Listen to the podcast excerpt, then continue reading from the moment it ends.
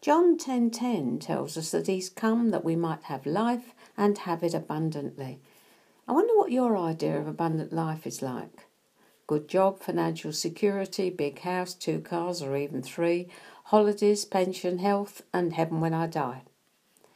But I wonder if indeed he was speaking of fullness, not measure of life in him, not so much material sufficiency, which Matthew 6:33 when we get to it will show us comes if we seek first the kingdom and his righteousness.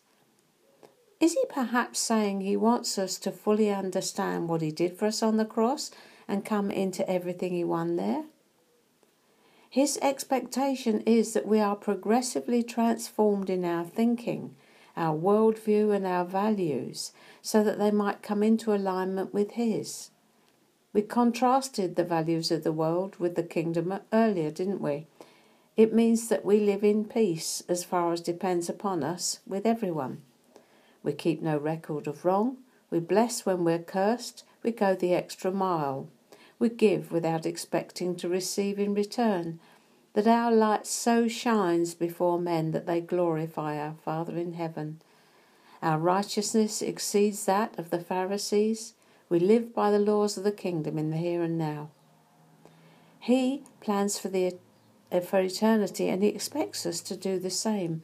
Our time here is training for reigning with him. This will mean no longer looking at things from an earthly perspective, but seeing all things as He does in the light of eternity. Everything measured by that standard. So, that disagreement you had with your spouse, child, boss this morning, was it worth what you will get by justifying you were right? Just a question. What relevance will it have in eternity? I don't need your answer because you know already it's got no relevance at all for eternity. It's just upset you both this morning and left you grumpy with everyone else. An eternal perspective. The things we fight for, argue over, have an opinion about. Irrelevant in the light of eternity. We need a broader perspective, beloved, a wider view, a new lens. We need to look up, for our redemption draws near.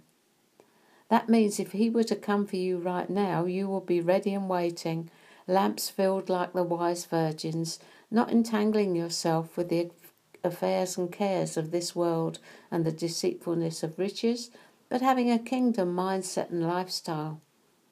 His thoughts are so much higher than ours, and his ways past finding out. We need to gear ourselves up, beloved. We are both athletes and an army. 2 Timothy 2 4 in the NIV says this No one ser- serving as a soldier gets entangled in civilian affairs, but rather tries to please his commanding officer. My utmost for his highest.